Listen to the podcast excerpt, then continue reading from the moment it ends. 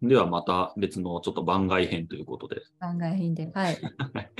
撮っていかいこうかなと思います。はい。そうね。まあ、パッと思いついたのは、技法の話？ああ、技法ね。うん。その今の技法に行き着いた流れとかを話してもいいかなっていう、なんか話してもいいかなと思って、興味ある人もいるんじゃないかなって感じですね。もともとね、あの、線描がすごい好きだったんですよ。うんうん。あのもうね、うんと大学生ぐらいの時には線を強調するような絵を自分でね、あの好きで描いてたりしていることはいたんです。うーん。その時の作品残ってませんけど、うんうん、あのーうんなんかね、その、そういうのを描くのがいいなって、なんかこう感覚的な感じはあったんだけど、あのうちにね、えっ、と、ヨーロッパにね、あのー留学して、そのウィーンの、うんとアカデミーに、えー美術館が、あのあって、そこを見に行った時に、その大学の付属の美術館だったから、その大学のその学生たちが付属の食堂にこう集まってたんですよ。で、そこにちょうどね、学生食堂ってね、安いからね、私ね、大体旅行中はね、が大学って自由に出入りできたから、その当時。うんうんが自分も学生だったし。うんなので、あのーお昼はね、その学食、メンザって言うんですけど、だあのドイツは。そこでね、あの食事してって、そう入ってたら、ね、ちょうどね、えっ、と、日本からね、留学している留学生たち、日本人たちが5人くらい集まってね、一つのテーブルで、なんか楽しそうにしてたんですよ。うんそれでね、声かけてきてくださったんですよ、私に。日本人ですかって。で、はいって言ってね、あのどどっかの美大ですかって言って、女子美ですって言ったらね、僕たちは金沢工芸大学の学生あのだったのは留学に来てるんですみたいな話をしてるんですよ。うんでね、あのーそんなに親しくなったらね、あの、この研究室見に来ますかって誘ってくれて。で、そこで、えっ、と、見せてくれたのが、テンペラ技法だったんですよ。お天ぷらね。テンペラ。あの、卵の黄身だっけ？そうそうそう、卵の黄身で溶いた顔料で、そのキャンバスに塗るっていう制作を見せてもらって、そうか、こんなに綺麗な光沢が出て、あの筆筆がすごく滑るようにね、あのよ水溶液だからあの油彩の油ではなくてその卵天ぷらってねあの水で溶けるんですよ。ですうんうんだからねすごくね滑りがよくって筆が走るんですよね。うんあこんな技法があるのかって思ってこれはぜひ私点描が好きだから、うん自分でまたこれねあのやり方みこう見せてもらったからあの自分で日本に帰ったらこれで書いてみたいなと思ったんですよ。うんだけども天ぷらってのはあのあのその卵をねいちいちさこの遠いくってなんか生臭くってね あんまりねその生もの使うのどうなの？食べ物使うの？どうなのかなって思う気持ちがあったところねなんか匂いとかあるじゃない？卵とかタンパク質だからね。そうそう窒素だから腐っちゃうから、基本的には。そうそう日本だとさカビるとかっていうふうに言う人もいたりしたのでそうそう気候的にね、合わないよね。そう湿度が高いから、うん、湿度高いからね。うんそこで似たような材料は何かないのかな？日本画の画材かなと思ってたらアクリル絵の具に出会ったんですよね。うーん。えそれいつ頃なの？アクリル絵のそ具で。れがねアクリル絵の具に出会ったのがあーと2000えにえ1998年ぐらいえー、じゃあ割と早い段階でアクリル。使ってんだね。うんそうそうそう。それまでね線描するためにねボールペン使ってたんですよ。えー、じゃあ、うんあの、三鷹のとこで発表したやつとか、もうボールペンなんだ。そうそうそう。あぼあれはねあれは。水彩絵の具水彩絵の具でうんえー、と線をちょっとこうさあの筆をパサパサにして近くで見るとちょっとこう線描が見えるって感じにはしてあるんだけどあれはかすれた感じにしてね。アスレニカな感じで、ななんかね、もう一つだなっていうのが自分の中にあった。で、その次にやったのが、そのドローイング的にボールペン使うっていうのをやっていて、そうしたら、そのさっき紹介したその大気道、横浜のね、大気道の鹿島さんっていう人のお父さんが、鹿島正蔵さんっていう人だな名前だったかなと思うんですが、ちょっとね、イギリス文学で有名なね、あの、うんあの本もたくさん出しているような作家なんですけど、この人が私の作品を見て、白い紙が汚れたら嫌だなって思うんだけどって一言言う。うん、なんかそういうのって弱いような気がするって。うん、その弱さを克服するのにはどうしたらいいかって思った。で当時その当時もう同時期に版画を作ってみませんかってね後輩から言われてそのリトグラフの工房からねちょっと声がかかってあの作品をリトグラフをね作ってみようっていう話も来たわけ。でそのそうしたらそのリトグラフを私の作品を見作風を見て、えーと、そこのその工房のオーナーが川田さんはあのエッジングとかドライポイントっていうね線をこう残すような線描があった方がいいだろうってなって、それでこのアルミの板に傷をつけてリトグラフなんだけれどもエッチングとかドライポイントのように吸ってみようってことになったんですよ。えそこから私は原版の方が綺麗だなと思えてきて、うん、スクラッチっていうのをキャンバスの上にやってみたらどうかなっていうふうにそういうふうに発想していったんです。うん最初は怖いからキャンバスは布だからっていう頭があるから切れちゃうんじゃないかと思うじゃない。うんそこでパネル板、板のパネルに絵の具をのせて、それも油絵の具じゃなくてアクリル絵の具を塗って、試したるっていう方向でやり始めた。ああ、なるほどね。キャンバスはやらなかったんだ、その時は。最初にキャンバスにしなかったの。にしなかったのね。うん。そしたらね、板が重くてね、板って。うん、そうね、キャンバスはペラペラだけど、板だもんね。板って重いんですよ、大きくなると。うんうんうんあっちこっちでね、迷惑がられるわけ。大きくってさ、重いっていうんで。それで、よしと思って、もしかしたらキャンバスの上でできたらいいんじゃないかって思い始めてやり始めて、そこでこう、ジェッソ地でこうしっかりとしたさ下地を作って破れないようにして作っていってそういうあの材料との対話からそういう技法がでだんだん自分の中でできていくんですよ。うんなるほど。その時えじゃあそっかジェッソのことは知ってはいたうんとね、古典技法では白味って言って白亜っていうそったあのジンクとかねあの要するに白い色のさ粉をね煮皮で溶いて一塗りするんですよ。でそれでも今のさあの既製品っていうのはそれをそれを合成の煮皮じゃなくてさ合成の樹脂で固めたその絵の具で下地を塗った状態で売ってるわけキャンバスって。うん、でもねそれってあんまりいい下地じゃないんですよ。うん、いいっていうかさその合成で、まあ、質があんまり私からするとね、あの、うん、あまり、この、まあ、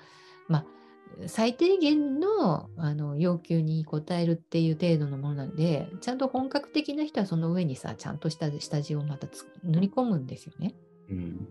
うん、で私の場合はもうなるべく平らにしたいので目の細かいキャンバスをそのちょっと高いんだけど買ってそしてもう何重にもさ自分でちゃんとさ作ったさこのジェスを使って下地を塗ってその上でそれをあの淡水サンドペーパーであの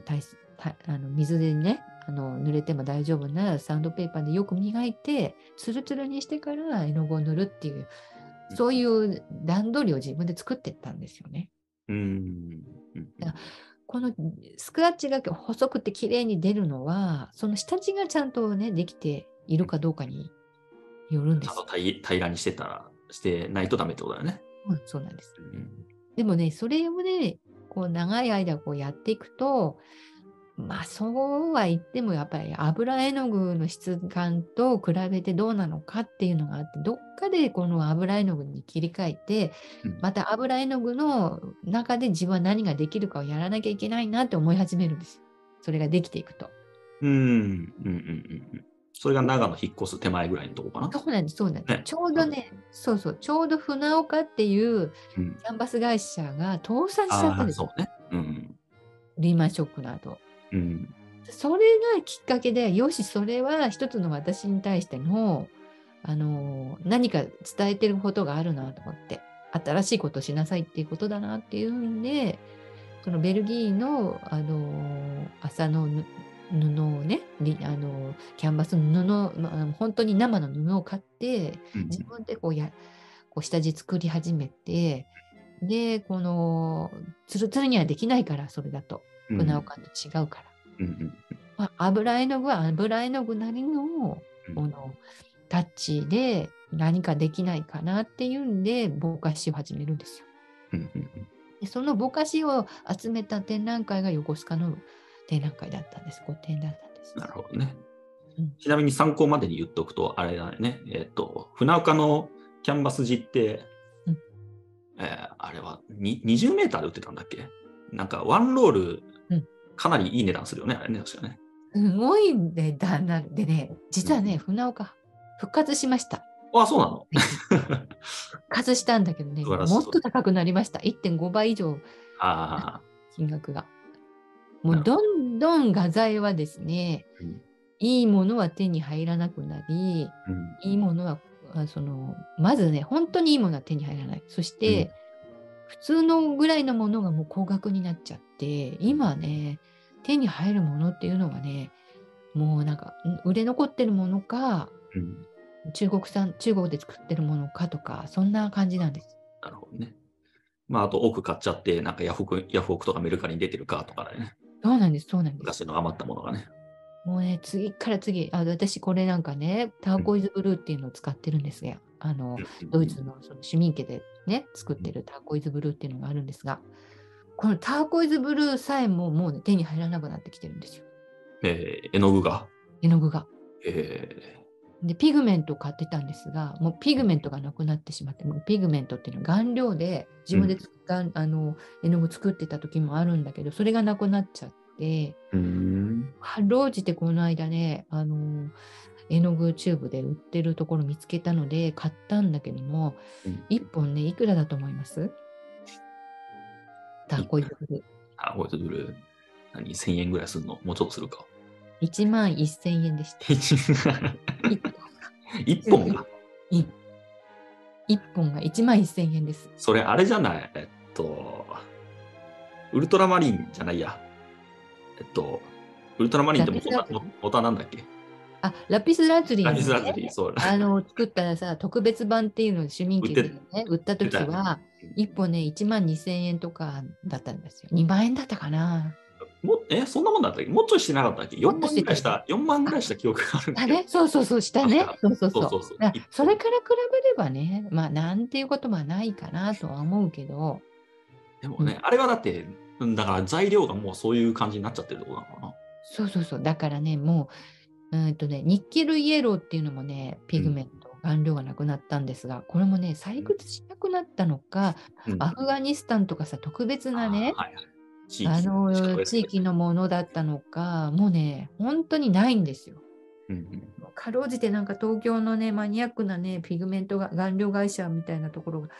なんかこうざ在庫抱え、少しなああるものをすごい高額で売ってるとかは、まあ、たまに見かけるんだけども、本当に手に入らなくななってきてる色がね、たくさんあるんです、実はそ。うですね。そう。だから、うん本当ね、その綺麗な色っていうものをね、あのもうその色でしか、要するにその顔料でしかかなわない色ってあるんですよ。どんなに合成して作ろうとしてもできない色って。うん。でそういうものがね、これからね、見れなくなるのかなと。まあ結局そうすると、人々は、うん、NFT アートとか、こういうバーチャルの空間で、えー自由にそのデジタルのそのアートの中で作っていくのかもしれないんですけどね。うんうんうん まあそのために作っていく人はまあ稀だろうけどね。まあいるかもしれないけど。うん、そこでは再現しようと思えばできるかもわからないんだけどね。それは結局、これの質でしょ。だから、そうなると。うん、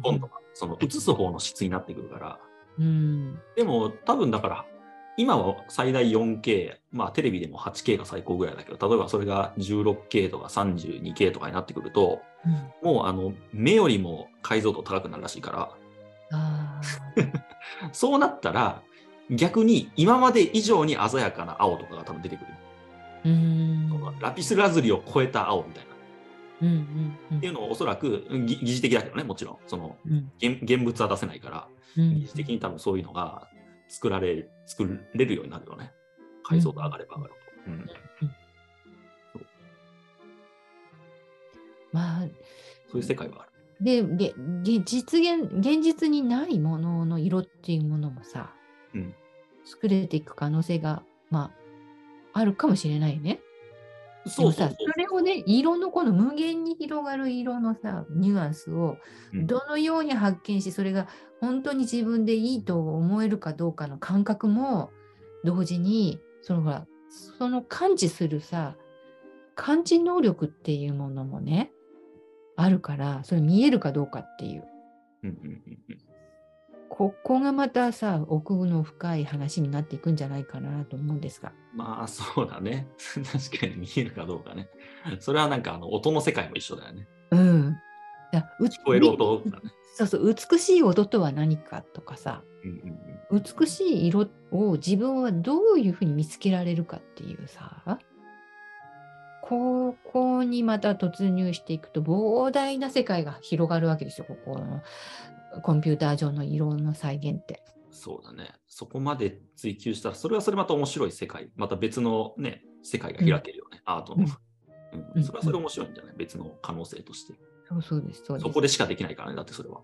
そうなんですよ。だから現実ではできないやつ。そうそうそう。だからそれはもう現実にはさ、実現が不可能なさ、世界で、だからそういう世界が一方で広がっていくだろうし、もう一方では、もうそうは言っても現実、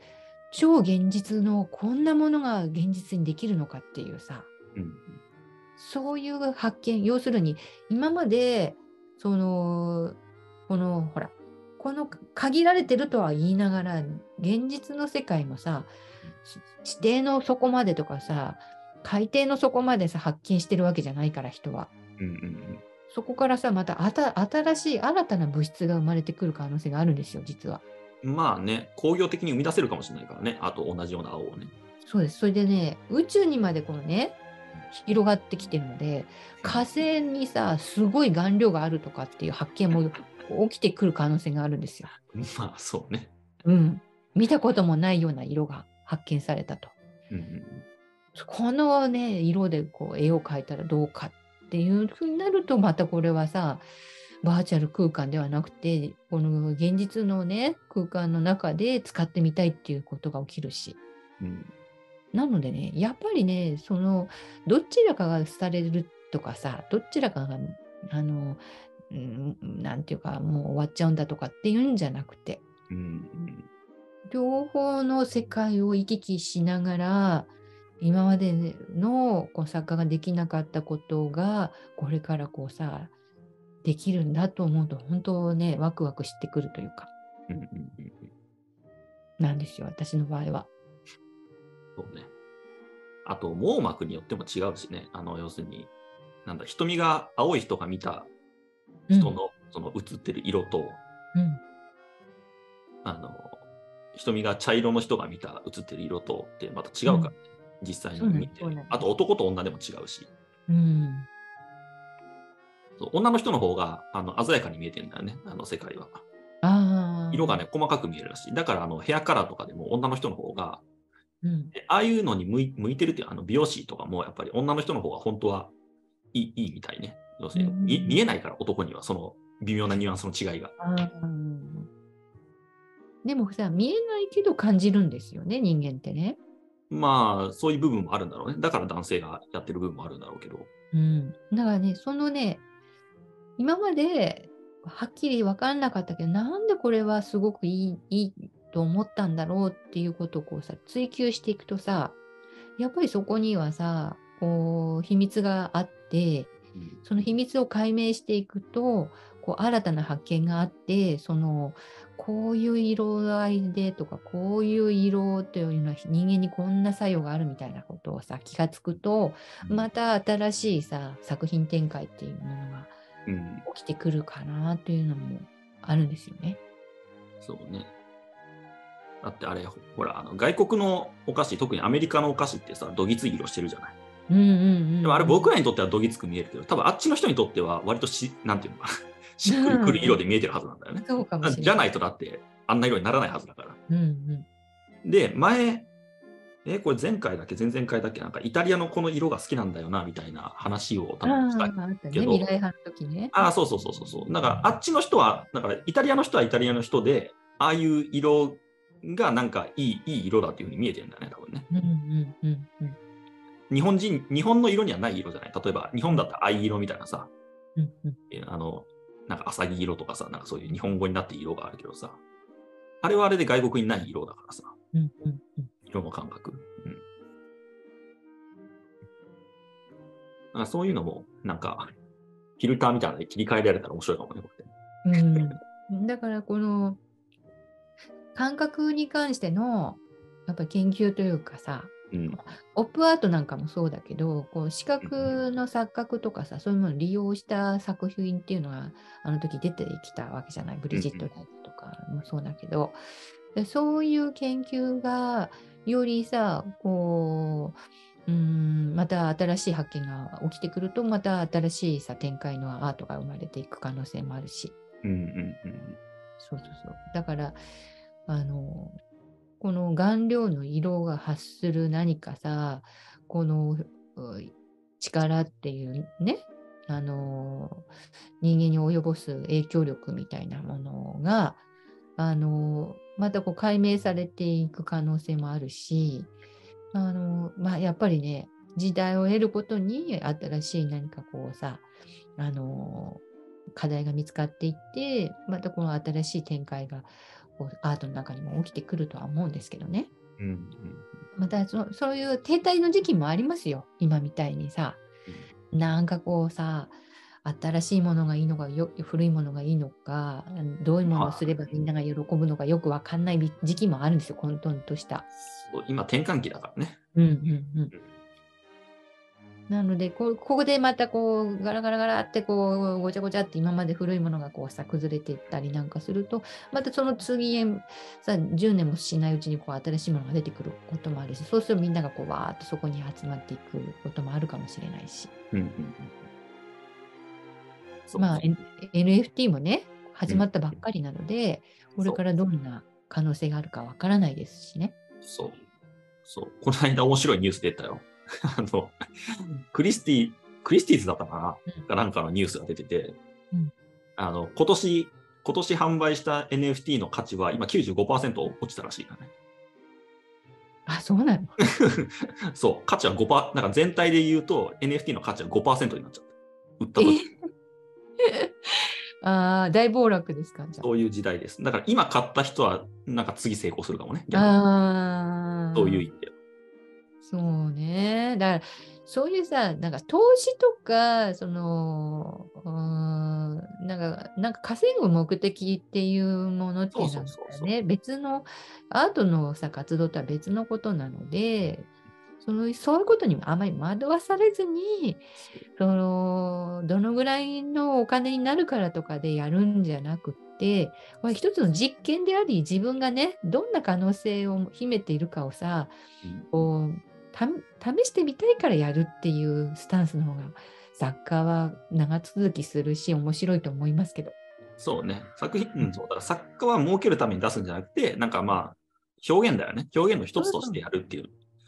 まずは自分が一体どういう人間にであるかっていうのを知るためにやるというかね。うんうんうん。みんなに知ってもらうためにやるっていうか。そうそうそう。で、買う側は買う側で、あの、好きだから買うっていうふうにしないと、あの、がっかりしちゃう。おそらく。大体がね、そんな価値になるとは思わなかったっていうものが価値が上がるわうんうんうんけですよ。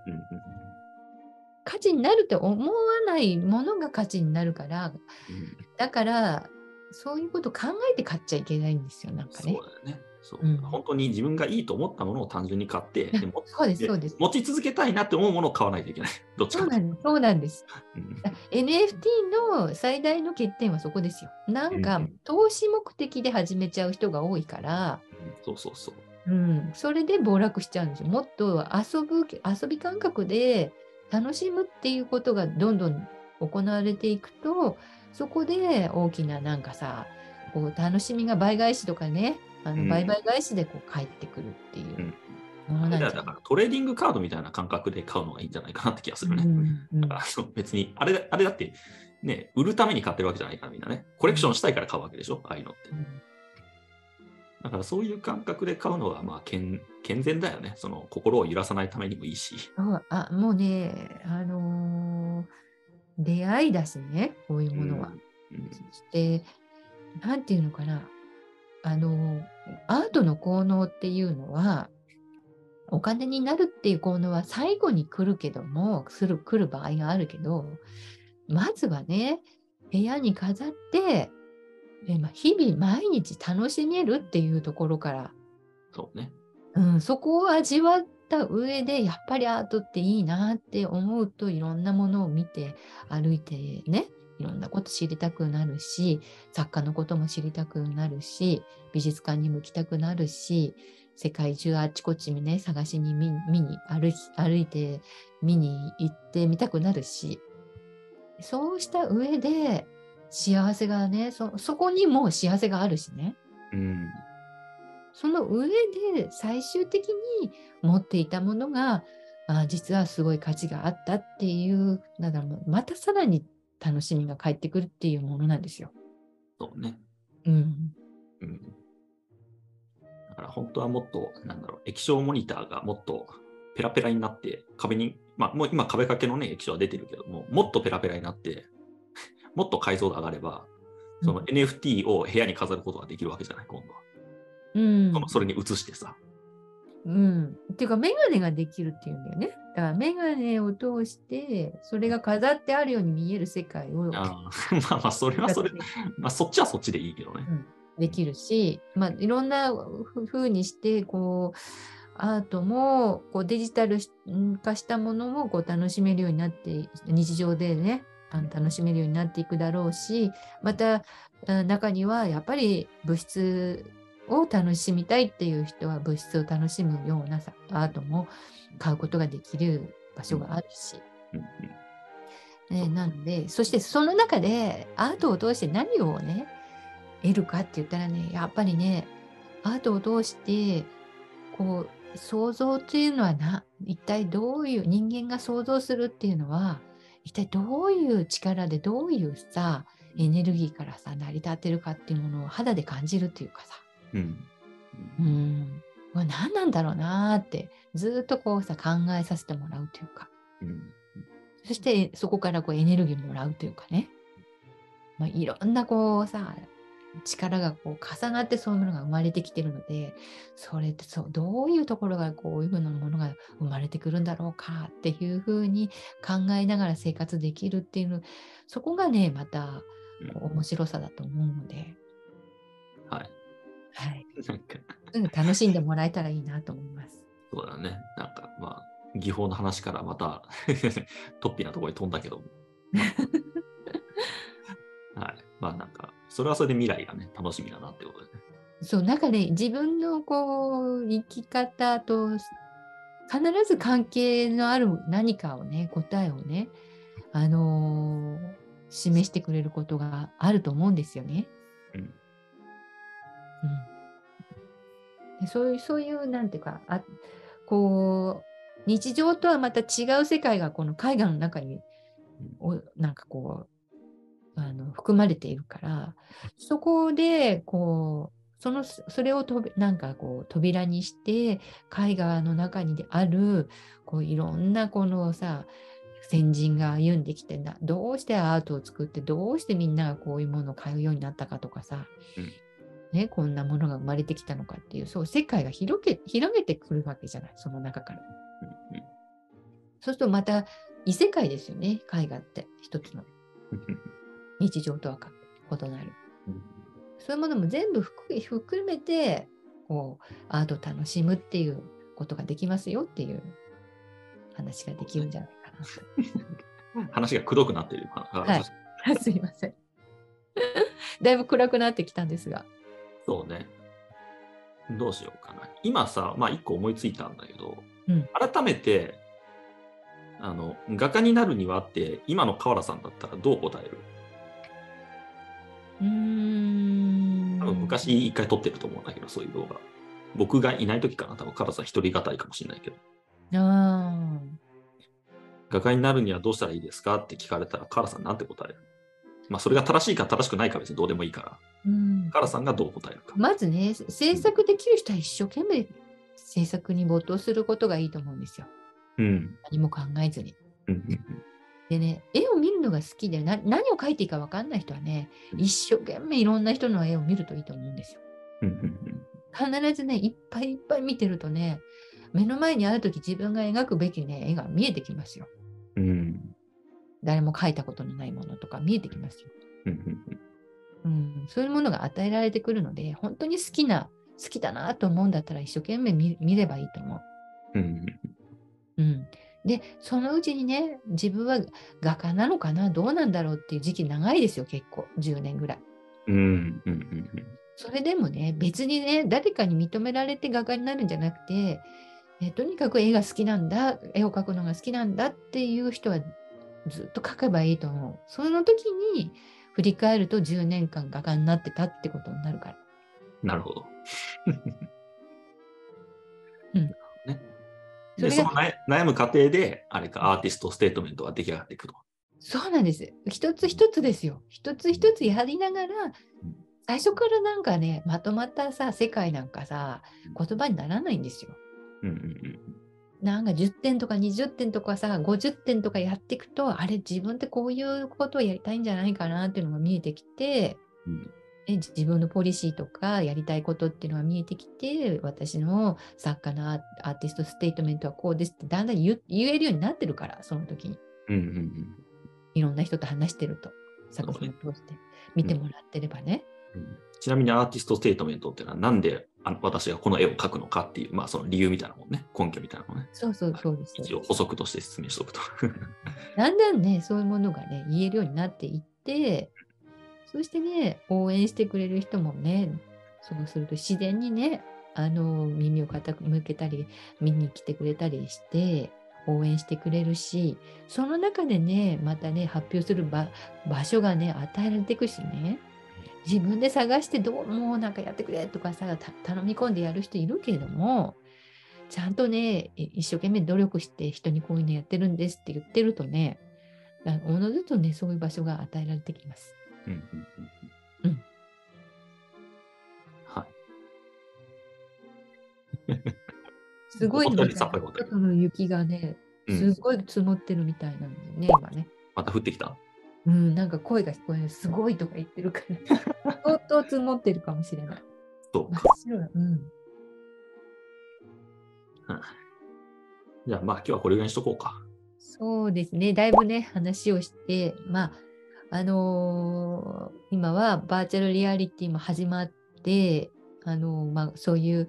現実のね、世界での発表っていうのはちょっとね、あのそっちの方、あまあ、重点的に VR の方力入れてるので、まあ、長いことね、こう固定発表もしてないんですが、うんうんあそういうものもね、皆さんに、あのえ全くやめちゃったわけではないんですが、うんあのまあ、両方見て、私の作品を楽しんでもらえるように、これからね、努力していきたいとは思っていますので、まあ、引き続き応援をしていただければと思っています。はい。今日は長々と聞いてくださってありがとうございました。はいありがとうございました。